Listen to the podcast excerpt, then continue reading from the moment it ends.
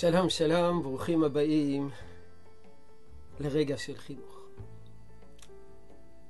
אתמול למדנו מספירת העומר שצריכים לקבוע יעדים רוחניים גבוהים. עם ישראל יוצא ממצרים וקבע לעצמו יעד גבוה, תורה. הוא שואף אליו, אל היעד הזה, וכוסף אליו, ולכן סופר ומונה. אבל הספירה היא לא אך ורק ביטוי לכיסופים, אלא גם כן המסלול, המדורג, המשולב, שלב אחרי שלב, כדי להגיע אל היעד הגדול. אבל הנה, שואל ספר החינוך, אם אכן היה, כל הספירה היא על מנת להגיע למתן תורה, אז הספירה הייתה צריכה להיות אה, בכיוון הפוך. אה, עוד 49 יום למתן תורה, עוד 48, עוד 47, אה, ככה סופרים.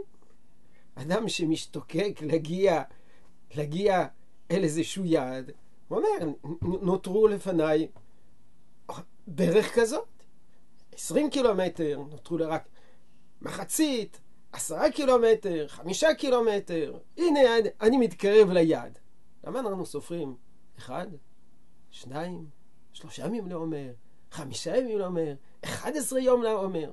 למה לא בכיוון הפוך? כותב ספר החינוך, תובנה חינוכית מדהימה. כותב ספר החינוך, הוא שואל את השאלה הזאת. וזה שאנו מונים לה אומר, כך וכך ימים עברו מן המניין, אחד, שניים, שלושה, ואין אנו אומרים, מונים, כך וכך ימים יש לנו לזמן. כי כל זה מראה לנו, בנו, הרצון החזק להגיע לזמן.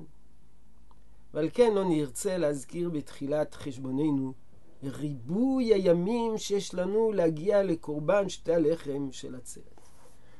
זאת אומרת, אם היינו פותחים 49 יום, או, זה רחוק.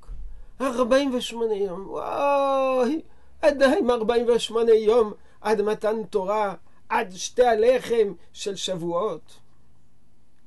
זה נראה רחוק. לכן אנחנו מונים, או, חלף יום אחד, ברוך השם, חלפו יומיים, וואי, נפלא. חלפו שלושה ימים. מצוין. חלפו כבר עשרה ימים. יוצא מן הכלל.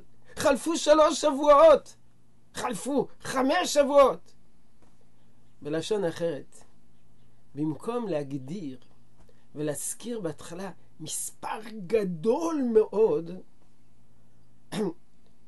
שמרחיק אותנו מן היעד, מגדיל הפער בינינו לבין היעד.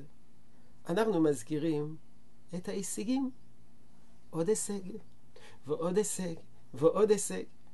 במקום להגיד, תשמע, התחלנו את המסכת, נותרו לנו אך ורק 120 דפים. להגיד, הנה, כבר הספקנו דף. כבר התקדמנו במשהו. כאשר אתה מצביע על ההישגים, יש תחושה של התקדמות. לעתים גם אם אתה קובע את השלבים עד היד, היד נראה כל כך רחוק, שאדם נופל לייאוש. זאת התובנה החינוכית השנייה שמלמד אותנו ספר החינוך מספירת העומר. יהי רצון שתשרה ברכה בעבודתנו החינוכית. שלום, שלום.